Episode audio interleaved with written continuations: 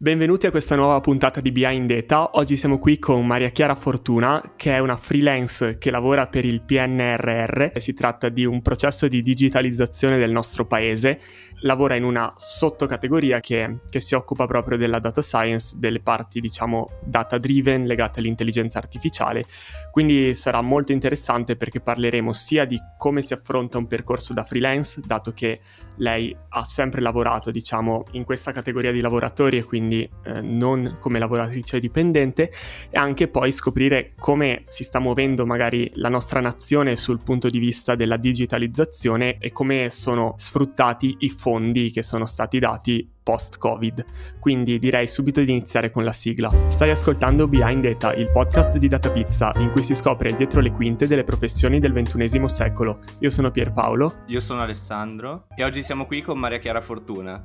Ciao Maria Chiara. Ciao, ciao, ben trovati. Allora, ti, ti, volevo subito chiedere una breve presentazione di te, cosa hai fatto? Già Piera ha raccontato qualcosa, ma è super interessante proprio tutta la parte da freelance. Subito dopo l'Uni ti sei buttata in questo mondo, quindi lascio a te la parola, quindi un po' cosa hai studiato e come sei arrivata qui. Ciao, allora intanto grazie mille per avermi invitato, sono super contenta. Ciao a tutti voi che ci seguite. E, allora, io sono di formazione sono una statistica, ho studiato statistica in Bicocca e ho fatto lì sia la triennale che poi la magistrale, anche se poi è passato un anno ad Oslo, diciamo, di, di formazione.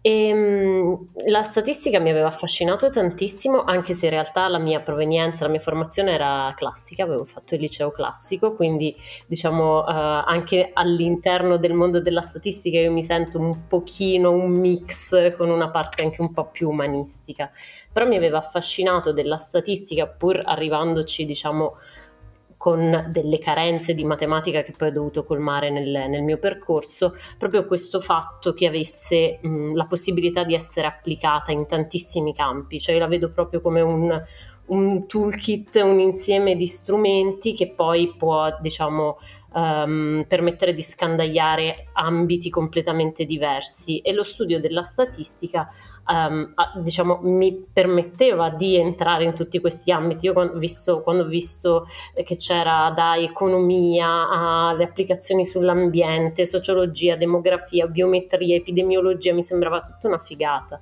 E quindi mi sono buttata in questa cosa e ho, visto, ho, trovato nella parte computazionale diciamo, anche un, uno strumento ancora più forte, quindi diciamo nella programmazione, nella parte di coding, per potermi muovere in tanti ambienti. E diciamo una naturale prosecuzione di questo modo di vedere la statistica, di questa passione, è stato diventare freelance. Nel senso che quello che proprio mi piace, che ho sempre fatto poi nel mio lavoro da freelance, che ormai va avanti da credo otto anni, è stato cambiare moltissimo progetti, ambiti di applicazione, spostarmi tanto. Quindi diciamo per me la statistica e questo lavoro è in un certo senso un modo per nutrire la mia curiosità, diciamo, e saltellare di qua e di là in progetti diversi in, in modo tale da poter sempre scoprire qualcosa del mondo attraverso i dati. Quindi diciamo, ho lavorato eh, sia come cons- consulenza anche diciamo, fino ad avere una specie di piccola aziendina mia. Ehm, consulenza di ogni genere e tipo, molto legata al marketing, all'ambito loyalty, ma anche in ambito energetico, in um, veramente un, un, sacco di progetti industriali, mille progetti diversi. Ho lavorato in università, nell'ambito della ricerca, sempre come freelance, perché appunto come freelance sostanzialmente non hai limiti se non quelli del tuo tempo e di in qualche modo riuscire a creare le connessioni per, per avere le opportunità di fare questi lavori e adesso da qualche mese lavoro al Ministero dell'Innovazione in un diciamo pezzettino del PNRR che si occupa della digitalizzazione della pubblica amministrazione. Quindi diciamo ho fatto anche questa nuova, sto facendo questa nuova esperienza sempre come freelance di lavoro nel mondo pubblico come consulente esterna, quindi sono diciamo, stata nominata come, si dice come esperta, eh, sembra un po' figo, comunque sono diciamo, un'esperta al servizio del Ministero per dare il mio contributo su questo processo di digitalizzazione della pubblica amministrazione che è un tema super interessante, quindi se mi date il là vi, vi ammorbo volentieri. No, sì, sicuramente. C'è sempre un po' di sindrome dell'impostore allora, ma in verità sei una super esperta, lavori da otto anni come freelance. No, no, ma in realtà... Super No, no, no, in realtà nel, nel, dipartimento dove sono io siamo tutti esperti, è proprio un dipartimento un po' particolare, nel senso che si chiama Dipartimento per la trasformazione digitale, dal momento che ha proprio lo scopo di aiutare la pubblica amministrazione, aiutare il paese, diciamo, a digitalizzarsi. Per la digitalizzazione sono necessarie competenze molto, come dire, eh, di innovazione continua, sono competenze un po' mh, particolari, ecco. Eh, allora la struttura che si è dato questo dipartimento è quella di prendere tutti i consulenti esterni temporanei, quindi sono solo diciamo persone che, tornano sempre, cambiano sempre e che si occupano di, di supportare questo processo, costruire questo processo di digitalizzazione appunto proprio come consulenti esterni. Quindi sono io esperta ma anche tutti gli altri, quindi alla fine nessuno è esperto se tutti siamo esperti. No, diciamo che mi immagino che in un contesto del genere sia molto importante una sorta di freschezza da parte delle idee di chi ci partecipa, nel senso che non penso che con tutti i fondi che ci sono ci fossero dei problemi ad assumere full time delle persone, ma adesso magari tu mi smentirai, quello che serve in questo momento al nostro paese è proprio delle persone che hanno delle idee innovative e magari dei modi di approcciare i problemi diversi che poi magari verranno sviluppati da delle persone che effettivamente sono assunte in, in questo caso. Eh, sì, allora sì e no, nel senso che eh, è vero quello che, che, dici, diciamo, dal punto di vista del, um, eh, de, dei bisogni che ci sono. Ecco. Poi di fatto, appunto, la struttura del dipartimento è una struttura che stabilmente è strutturata così, quindi appunto è fatta da persone che ehm, cioè non, non, vengono poi eh, assunte, ecco, tranne nella parte amministrativa. Okay. E, mh, forse proprio perché appunto è, è necessario avere questa, questa, freschezza, come dicevi tu, nel, nelle idee, nella, ehm, nel contributo che si può dare per riuscire ad affrontare un tema così nuovo, diciamo, in qualche modo. Diciamo, non so se quanto è stato chiaro, uh, comprensibile. No, no, chiar- chiarissimo, assolutamente. Di cosa ti stai occupando adesso all'inter- all'interno del PNRR e qual è appunto questa, in cosa serve tutto l'ambito statistico di data science, di analisi dei dati, cioè qual è l'applicazione e pratica a cui stai lavorando e hai lavorato nell'ultimo periodo? Allora, eh, io mi occupo appunto, cioè sono in questo settore che si occupa della, della, digitalizzazione della pubblica amministrazione, che comunque è un pezzettino del PNRR che è molto più ampio, si occupa di infrastrutture, trasformazione ecologica, insomma, mille altre cose diciamo, all'interno di questo ambito della eh, trasformazione digitale della pubblica amministrazione, io mi occupo eh, insieme, cioè sono inserita in un team che si occupa di tutte le misure che si rivolgono agli enti locali, quindi ai comuni, alle scuole, agli ospedali, al, alle regioni, insomma, a tutti quegli enti che sono dislocati nel territorio, che sono tantissimi sono eh, 22.000 enti, quindi sono veramente una valanga. ecco. E diciamo il nostro obiettivo è quello di portare la digitalizzazione a questi enti.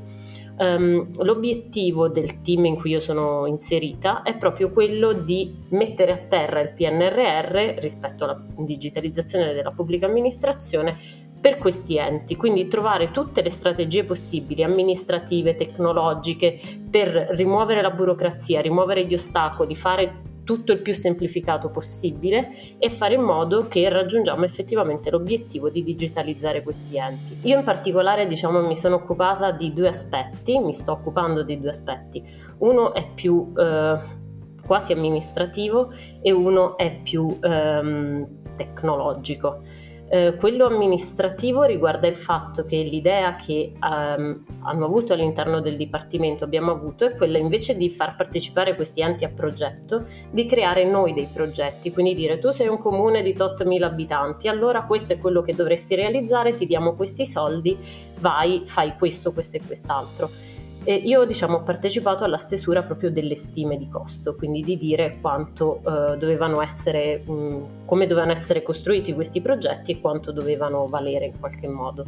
Quindi questo diciamo era una parte di lavoro. Dall'altro lato l'idea è stata quella di rendere accessibili ehm, i fondi eh, e mh, mm, gestire tutto il, il, processo di candidatura, di monitoraggio, di erogazione di questi fondi eh, attraverso una, una, piattaforma, quindi attraverso uno strumento tecnologico invece di gestire la burocrazia in maniera più o meno manuale.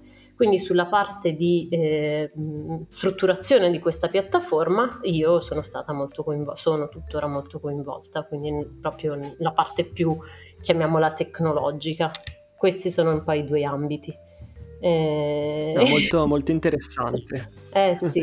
Eh, sono arrivati questi uh, eh, 191 miliardi di, di, euro giusto stanziati per, uh, dall'Unione Europea per uh, il PNRR.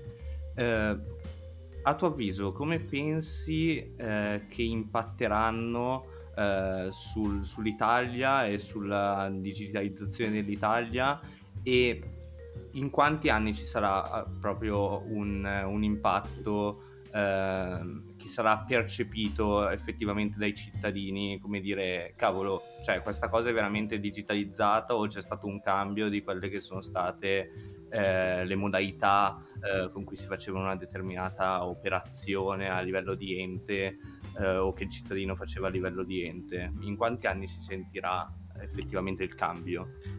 Allora, io credo che rispetto al PNRR noi percepiremo un cambio immediatamente, anzi in realtà già lo stiamo percependo, nel senso che comunque questi eh, 200 miliardi che sono stati immessi sostanzialmente sono quasi pari a un 10% del PIL, il che significa che il mercato italiano si espande in qualche modo artificialmente di questo 10%.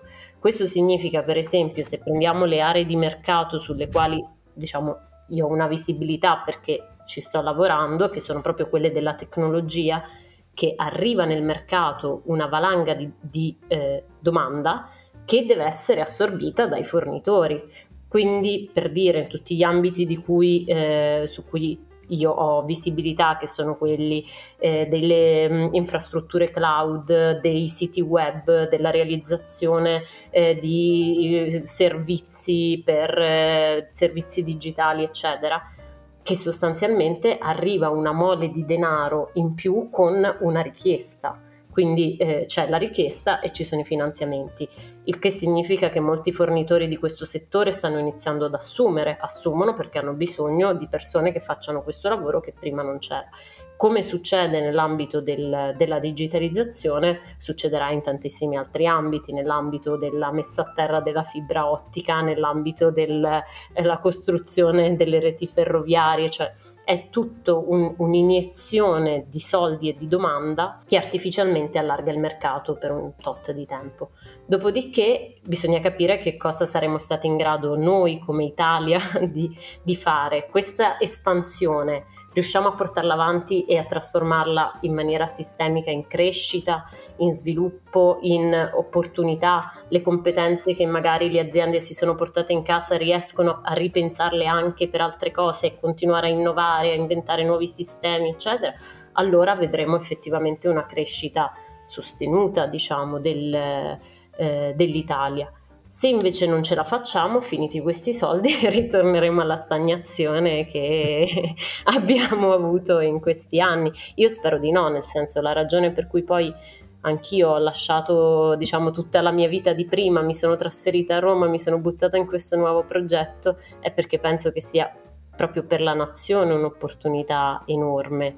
Eh, credo che sia diciamo eh, l'occasione, un'occasione forse irripetibile per avere un, un, grosso aiuto ma vincolato, per certi versi sembra quasi un commissariamento, cioè dire via sti soldi, fai queste cose e riparti Italia.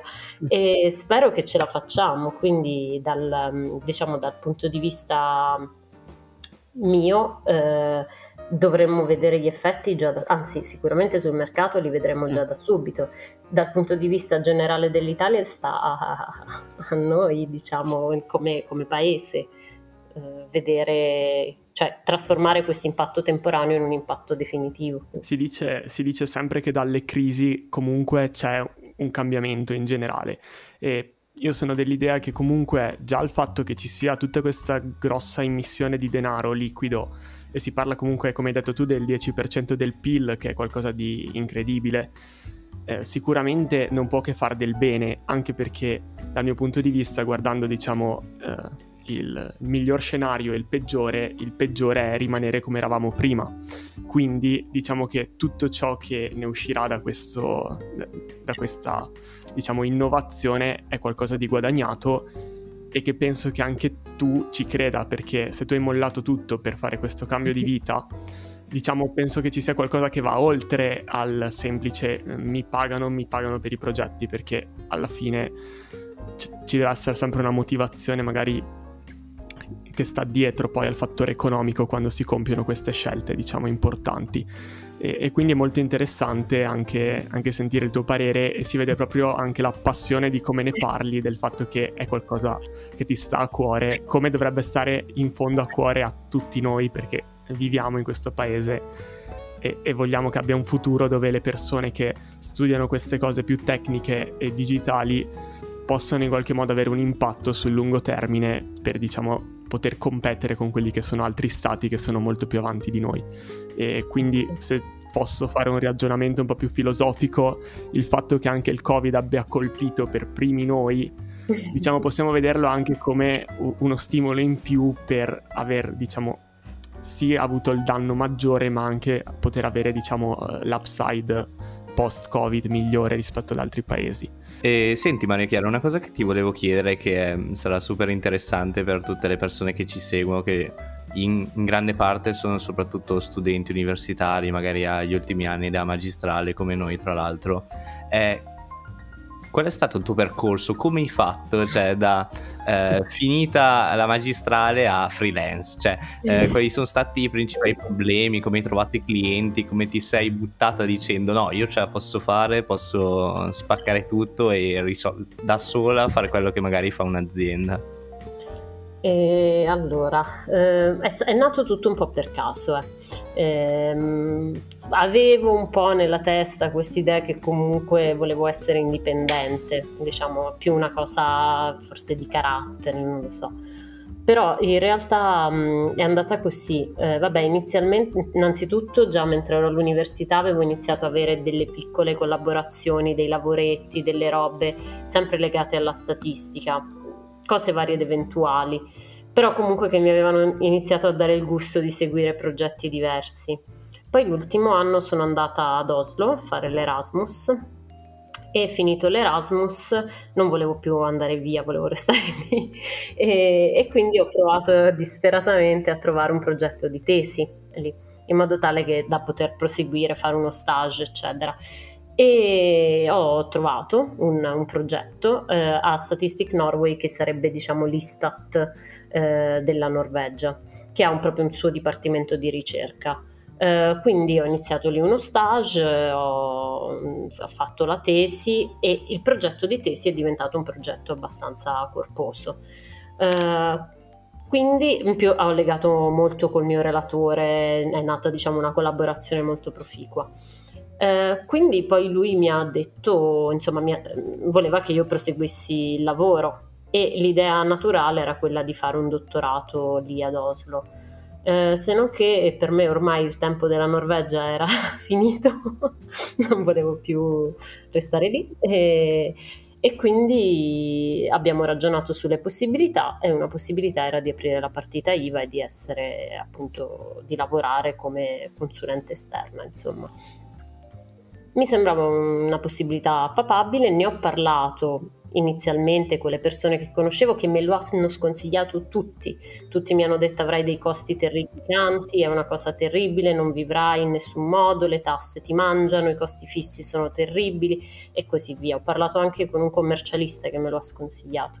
Dopodiché però ho insistito, diciamo, e, e, invece ho scoperto che non è affatto terribile, anzi in realtà è una cosa in questo momento, cam- dipende dai regimi fiscali che sono presenti nel mercato, diciamo. In questo momento è molto vantaggioso, nel senso che esiste il regime forfettario, esiste da pochi anni, prima ce n'era un altro che era peggio quando io ho aperto la partita IVA. Comunque il regime forfettario sostanzialmente ha una tassazione piuttosto bassa, consente di fatturare fino a 65.000 euro l'anno, quindi ha comunque un buon bacino diciamo di... insomma si può fatturare abbastanza da vivere bene. E um, una gestione semplificata, molto semplice, per cui anche il costo del commercialista è molto basso e di fatto consente di lavorare con qualunque cliente. Come funziona il lavoro, magari lo sanno tutti, però giusto per capirsi, da libero professionista. Funziona che tu ti accordi direttamente con il tuo cliente, che può essere chiunque, nel senso appunto per me sono stati i miei clienti anche le università, così come adesso il ministero, non è che il cliente necessariamente è un'azienda, possono essere tantissime realtà. Eh, ti accordi direttamente con il tuo cliente per il lordo, quindi diciamo si viene pagati per tutto l'importo anche lordo e poi si versano le tasse l'anno successivo, però questa tassazione è molto gestibile all'interno di questo regime, nonché anche la parte diciamo di gestione, cioè mh, è, è, veramente molto semplice perché non, insomma, non, non, c'è tutta quella gestione di cui si sente parlare, devi scaricare le spese, devi raccogliere gli scontrini, no, nel regime forfettario non si fa niente. E, ehm, quindi di fatto ho detto perché no, tra l'altro aprire la partita IVA non costa niente, chiudere la partita IVA non costa niente, i costi fissi non ce ne sono, quindi è anche un tentativo che uno può fare quasi a mm, così per vedere se gli va, se gli funziona, se è una soluzione papabile oppure no. Io l'ho fatto, ho aperto la partita IVA e ho iniziato questo progetto. Questo progetto mi garantiva il mio primo stipendietto, diciamo che non era niente di esorbitante, però comunque a me insomma mi, dava, mi sembrava già una gran cosa. Mano a mano che ho iniziato a fare questo lavoro, eh, diciamo sono successe due cose. Da un lato che mi annoiavo molto perché eh, non avevo un ambiente di lavoro, avevo, cioè stavo in Italia, lavoravo per la Norvegia, non avevo colleghi, non avevo niente, tra l'altro mi ero trasferita a Torino e quindi non sapevo bene che cosa fare. In più ho iniziato ad avere molto tempo libero perché le mansioni le finivo in... velocemente, non, non c'era un, un controllo su quello che facevo, lavoravo a obiettivi, quindi si è iniziato a allargare il tempo. E io pensavo, vabbè, farò volontariato. Farò... Nella mia testa ancora non c'era che potevo avere più clienti, è stata tutta una scoperta. Eh, però non, non, sapendo bene cosa fare, eh, ho scoperto l'esistenza dei coworking. Ho detto, boh, vado in questo posto. Ricordo quando l'ho detta a mia mamma, ho detto, ho scoperto che esistono. Mia mamma ha detto, perché devi pagare per avere una scrivania? È perché così magari conosco qualcuno, mi diverto. Così. Quindi sono andata in un coworking e lì ho imparato cosa voleva dire veramente fare la libera professionista, cioè che potevo gestire il mio brand, le mie cose, creare un network, i clienti, averne più di uno. Io non sapevo niente in quel momento. E, ehm, e quindi dal, dal co-working eh, poi sono nate sia delle collaborazioni sia appunto l'idea di avere più clienti. E, e i clienti eh, come, li tro- come li ho trovati, come li trovo? Allora, un po' appunto i co-working sicuramente aiutano, aiuta avere un network, quindi frequentare eventi, frequentare le community, diciamo chiacchierare, non è che poi uno si mette a vendere le pentole, ma semplicemente dire io sono questo, so fare questo, eh, lo faccio in maniera libera, quindi se hai questo tipo di cosa magari se io sono libera, tu sei, hai bisogno, magari diciamo, la domanda e l'offerta si incontrano. Qualcosina mi è capitata da LinkedIn e, eh, e poi qualche volta ho mandato io delle candidature a lavori che mi sembravano interessanti e sono stata presa. E quindi è un po' un mix, diciamo. Mm, boh. Sì, sì, nel senso che, nel senso che magari adesso sembra quasi ovvio, nel senso ci sono talmente tante persone che con internet condividono la loro esperienza riguardo magari al lavoro da freelance in qualsiasi ambito e addirittura c'è questo strano fenomeno che delle persone fanno i freelance spiegando come fare i freelance, che a me sembra una cosa strana. C'è qualcuno che lo fa e magari anche un servizio utile per chi magari deve imparare. E, ma chiudendo questa parentesi, magari 7-8 anni fa, quando dire coworking sembrava una parola stranissima, eh, capisco che fosse, diciamo, più difficile. Semplicemente reperire le informazioni e trovare persone che lo facevano era più, era eh, più ostico. Sì, più difficile da concepire anche come idea per i genitori, poi. Cioè, esatto. Sì, sì, un grande scoglio. Ma devo dire anche i miei colleghi non è che mi, mi, abbiano tanto incoraggiato, nel senso per tutti era un po' anomalo, no? Cioè, ma perché, perché non, non, vai in un'azienda, perché non, ti, perché non, fai un dottorato? Insomma, diciamo, in generale mh, questo era più o meno il feedback che non so, magari adesso è diverso, eh? magari adesso va più di moda. Mm. Ai tempi era un... Ma un secondo me è rimasto rimasto, siamo rimasti sulle stesse lunghezze d'onda, cioè è sempre un po' strano quando una persona ci prova da solo, soprattutto nel, nel primo periodo dopo l'università, dici molte persone fanno, devo fare esperienza, non sono capace, non so fare le cose, quindi quello è un po' il sentore comune, quindi anche tante persone fa- faticano a buttarsi, ma forse dato anche dalla poca eh, esperienza che l'università ti fa fare anche nel mondo del lavoro e, ehm, per farti capire che effettivamente tu con le cose che hai imparato all'università e comunque con l'apertura mentale che hai puoi metterti in gioco e fare sicuramente cose molto valide e che poi eh, effettivamente non, cioè, nel mondo del lavoro non ti chiederanno quasi mai di fare l'impossibile o di implementare cose da zero cioè, no no ma infatti ecco questa è un po' la cosa la, la, mia esperienza è che comunque la formazione universitaria è assolutamente sufficiente. Poi ovviamente io ho avuto la mia, cioè sono stata in bicocca, però mh, mm, comunque si impara, immagino in tutti i corsi di data science quello che serve di programmazione e già saper programmare un pochino è sufficiente essere, non voglio dire una divinità nel mondo del lavoro, ma quasi, almeno in Italia. Quindi ehm, cioè, è, è molto, non è che le skill richieste siano assurde, è ovvio che se eh, alla prima esperienza uno si vuole candidare come senior manager in Google, forse no, però eh, diciamo calibrando la propria aspettativa a un lavoro iniziale assolutamente mh, secondo me le competenze ci sono tutte e mh, è, è, più una questione forse di coraggio, di sfrontatezza, ecco, di, di dire mh, mm. me la sento, ci provo, se anche mi dicono di no non succede niente, non vuol dire che sono sbagliato io che non dovevo provarci, andrà bene la seconda, la quinta, la decima, insomma, no? No, di- diciamo che io sono dell'idea che in questo ambiente comunque di materie tecniche, come hai detto tu, con delle skill di base date all'università, c'è veramente poco da perdere perché nel senso non riesci a trovare dei clienti da freelance, non riesci a crearti il tuo network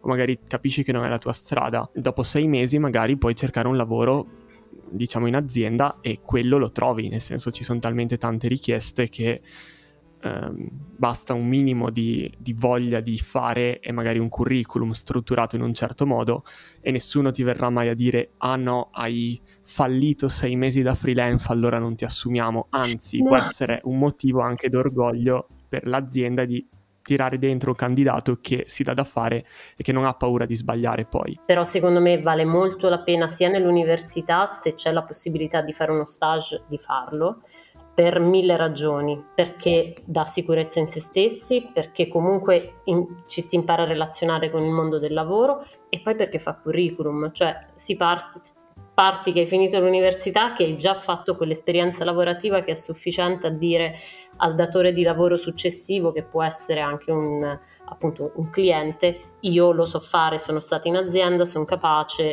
fine, sono testato, ecco.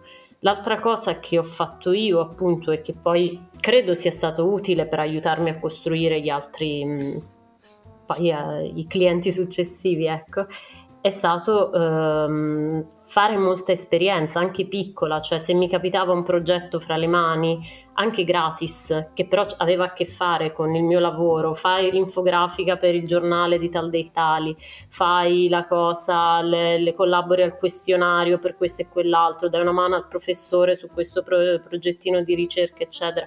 Io all'inizio non mi sono fatta grandi scrupoli a lavorare gratuitamente o anche per retribuzioni molto molto basse, ma ho accumulato un sacco di esperienza sia da curriculum che proprio esperienza nel dire ok, so prendere queste cose, metterle insieme e creare il risultato.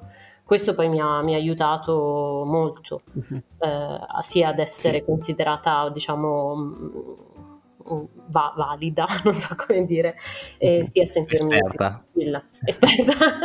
sì, no, poi sono arrivata esperta, esperta. anni dopo. sì.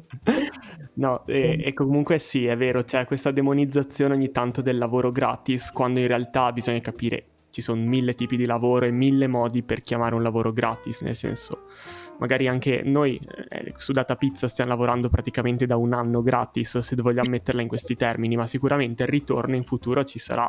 Quindi eh certo. cioè, il certo. gratis deve, deve presumere un ritorno futuro, ecco, questo è l'importante.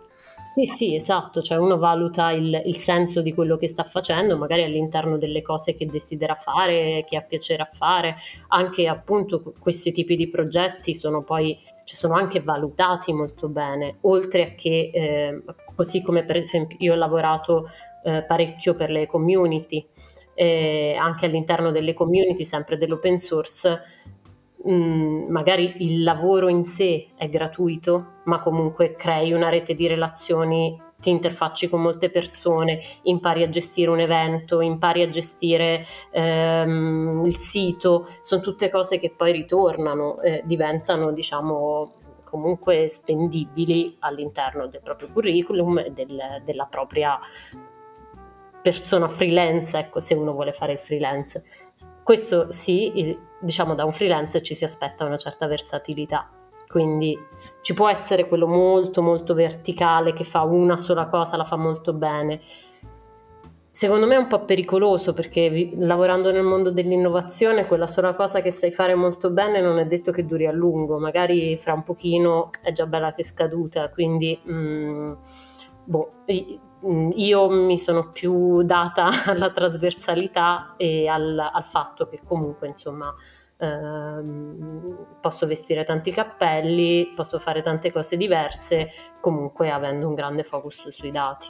E, e fino ad ora sta funzionando, poi magari una certa smetterà di funzionare, non lo so. Seguendoti su Instagram ho visto anche che tu hai lavori o hai lavorato molti periodi da nomade, di, nomade digitale, quindi in giro viaggiando sostanzialmente e scoprendo dei, dei posti, diciamo, al, al di fuori dell'Italia e diciamo eh, lavorando e viaggiando un po' allo stesso tempo, che è magari il sogno nel cassetto di tante persone, poi quanto sia realizzabile diciamo ha una serie di pro e contro.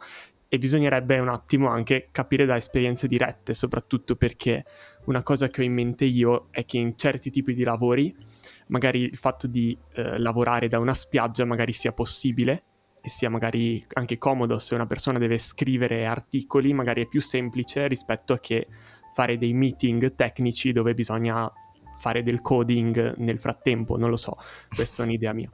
E, ehm, in tutto ciò volevo chiederti com'è stata la tua esperienza ed è qualcosa che diciamo ha dato un boost alla tua carriera o è stato semplicemente diciamo uno svago e magari un, una, un modo per viaggiare di più rispetto a un lavoro stabile? Allora, eh, dunque, mh, eh, diciamo il nomadismo digitale è una cosa che ho vissuto ma spero di vivere di più in futuro.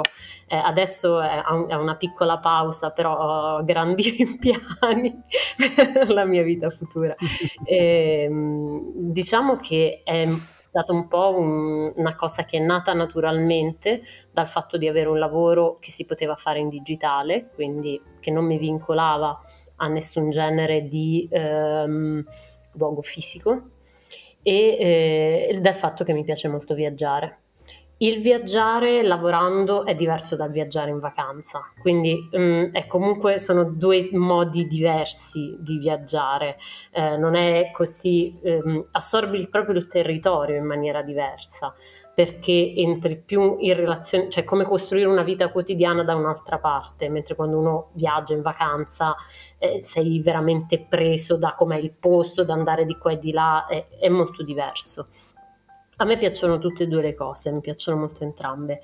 Eh, il viaggiare da nomade digitale, diciamo, secondo me si può iniziare a um, esperire, a vedere se piace, anche senza andare tanto lontani, nel senso che certe volte io mi sono fatta anche i viaggi magari in una città che sembra senza senso, mi è pure capitato di andare in, in Airbnb nella stessa città in cui vivevo perché ero, ero in lockdown e non potevo andare da nessuna parte, ma non ce la facevo più a stare nella stessa routine. Però insomma... Um, l'idea è vado da un'altra parte e eh, mi costruisco un piccolo pezzettino di vita in quest'altra parte. È vero che il tipo di lavoro deve consentirlo, eh, per dire se ehm, il lavoro mio di adesso in teoria anche, anche, ora potrei farlo in remoto, ma ha talmente tanto, tante relazioni, tanto bisogno di confronto, di scambiarsi opinioni, di, che quando lo faccio in remoto mi pesa, lo trovo pesante.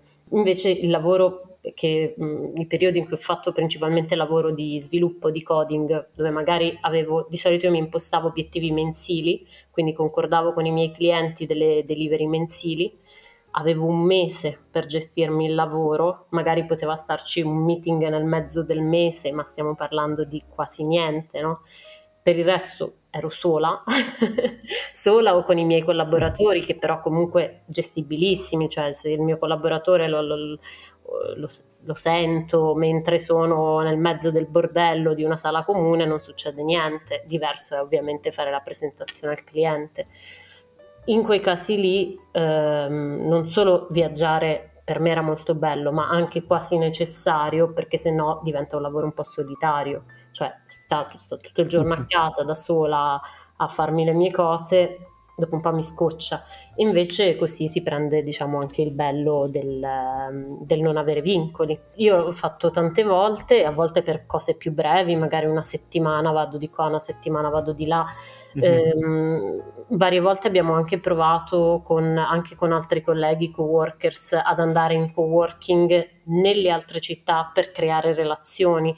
Volendo ci si può anche strutturare diciamo per benino, quindi eh, mettersi in contatto con, il, con, altri co-working, andare quando ci sono degli eventi specifici in cui magari si può fare un pitch, ehm, cioè mh, mm, si può strutturare in maniera anche più ehm, da mh, mm, pierraggio, ecco. Però se no, se invece è solo anche solo un, un piacere del, di coniugare il viaggio col lavoro, è comunque molto bello. Bisogna ovviamente avere sia un lavoro che lo consente, sia un certo spirito di adattamento, di flessibilità, eh, deve piacere, ecco, deve, deve piacere come, come stile. Sì, è bellissimo anche questo paradosso eh, che si crea tra il lavoro da libero professionista che magari è visto come un lavoro in cui sei tu che devi tenere tutto sulle spalle da sola, che devi fare le tue cose, devi risolvere i problemi per i clienti e anche la tua voglia invece di conoscere gente, fare i network, che poi è anche una cosa che alimenta allo stesso tempo il tutto e alimenta anche i tuoi contatti e la tua rete, quindi sì, è assolutamente bellissima questa eh, cosa. Sì. Diciamo che una cosa fondamentale quando si lavora da liberi professionisti è comunque mantenere diciamo alta la domanda, nel senso che per me mi faceva stare tranquilla, adesso vabbè, ho un impegno più lungo, ma sapere sempre che comunque anche se questo contratto finisce, questo cliente non ha più bisogno, ce n'è sempre un altro in caldo che comunque ha bisogno di questo e di quell'altro, se no eh, comunque mh, la parte di rischio economico diventa un po' più difficile da affrontare perché comunque la differenza sostanziale rispetto a essere dipendente è che la visibilità in avanti è molto più eh, corta, è inevitabilmente così. Eh, diciamo, deve, deve, piacere il fatto di avere che questo dia la possibilità di cambiare molto, e però secondo me è importante eh, sentirsi comunque abbastanza tranquilli dal fatto che comunque sai di avere una certa rete, una certa immagine, insomma, che, che ti dà tranquillità col mondo di internet non, non, c'è molta scelta, nel senso se uno vuole fare il freelance, una, una rete in qualche modo, o a livello fisico con i coworking, o online, o con le community, deve costruirsela. Perché, eh, nel senso, c'è una, con questa polarizzazione data dall'internet, una persona può essere talmente conosciuta che magari si trova tutti i clienti banalmente e, e li porta via magari a chi è nella stessa città e potrebbe magari agganciare il cliente e offrirsi per portare a termine un progetto, non so. Quindi, Beh, sì, quindi sì, penso sia sempre più importante. C'è una competizione anche più ampia, nel senso ci sono anche per esempio piattaforme dove uno si può inserire come freelance, ora non mi viene il nome però ce ne sono, lì comunque competi anche con eh, l'indiano, il, cioè chiunque che ovviamente chiede una tariffa molto più bassa giustamente nel senso, però eh, ci ritroviamo tutti nella stessa piattaforma, eh, però io non, non, posso portare la mia tariffa a una tariffa così bassa che non mi consente di vivere nella mia nazione, insomma, quindi eh, diciamo eh, il, il, mondo globalizzato funziona così. Eh, dall'altro lato però comunque abbiamo la fortuna di lavorare in un settore che è eh, molto in vista, in grande crescita, quindi comunque la domanda c'è e questo rende molto meno, eh, come dire, doloroso o comunque faticoso eh, dover accettare i rischi del mestiere, cioè il rischio è comunque tutto sommato, cioè comunque poi l'azienda, l'azienda che ti può assumere eh, la trovi anche dopo otto anni che hai fatto il freelance, se a un certo punto non te la senti più di fare questa giostra, insomma. Eh, dipende, dipende, dai gusti personali, secondo me. Se uno ha la, l'attitudine, una, cioè sopporta meglio il rischio economico, la sicurezza, anche magari quando ti capita quel mese che non hai niente da fare, nessun cliente e non, non soffri, non ti eh, mangi dentro, ma dici ok, mi godo questo mese, intanto tanto sto costruendo altre cose e poi andranno. Ehm, e, e, invece piace eh, il fatto di poter lavorare in mille progetti diversi, stabilire la propria tariffa, quindi anche diciamo potenzialmente guadagnare anche tanto, ecco. Ehm, poter cambiare spesso, mescolare cose molto diverse, magari non, è capitato nello stesso periodo di, di, fare consulenza, insegnare in università e gestire un evento molto grande. E, cioè, questo difficilmente lo puoi fare da, da dipendente. È, è, tutto un bilanciamento, magari sempre pur viaggiando, deve piacere. Ma rispetto, rispetto, ai viaggi, sì. eh, domanda un po', diciamo, eh, secca. Se una persona volesse, eh, diciamo, provare un'esperienza del genere, tu che magari hai visitato molte città, c'è qualche città che consiglieresti in particolare per una prima esperienza da nomade digitale, dove magari è costruita ad hoc per questo tipo di esperienze? Giusto così, per, per dare anche degli spunti poi pratici a chi vuole effettivamente mettersi in gioco. Allora, un posto che secondo me è fighissimo sono le Canarie. L'unica cosa è che sono un pochino distanti, mm, ma non distantissime. È fantastico perché è stato un pochino colonizzato dai nomadi digitali, quindi ha una quantità di servizi per i nomadi digitali che è assurda, tra cui l'aperitivo per i nomadi digitali, eh, yoga per i nomadi, le, gli spazi di coworking dedicati, eh, le, le, chat su WhatsApp, su Slack, cioè, c'è la qualunque, i canali Slack, quello, fare l'escursione da nomadi, fare di quello, cioè, c'è tutto. Quindi è come entrare in un... E, e, cioè, è auto-organizzato, quindi poi le persone cambiano. Alcuni, in alcune città c'è anche una specie di organizzazione permanente, ehm, però è, è proprio imboccatissimo per i nomadi e conosci anche tantissime persone, quindi è proprio fantastico. Ovviamente dipende da dove si va. Um, questo che dico io c'è a Las Palmas, eh, che è Gran Canaria, e a Coralejo che è a Fuerteventura. Magari c'è anche da altre, credo anche a Tenerife ci sia qualcosa del genere, ma personalmente non ci sono stata, quindi non, non posso consigliare. Ehm, però lì è proprio un'esperienza, diciamo, facile. Basta andare su Facebook cercare nomadi digitali Canarie, Las Palmas, quello che è, e si trova tutto. Oppure gente con cui condividere la casa su Airbnb al volo. È proprio facile.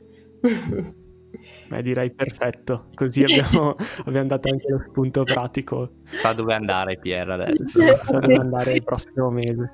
Va bene, dimmi com'è andata.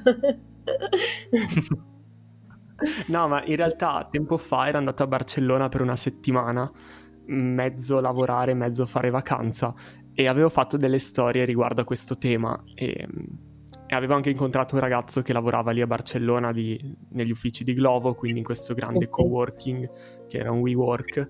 E avevo fatto delle storie che sono molto piaciute, c'era un sacco di inter- interazione su questi argomenti, quindi anche per questo penso che le persone troveranno interessanti questi spunti. sì, eh, beh, Barcellona era il mio secondo suggerimento volendo restare un pochino più nei pressi, diciamo.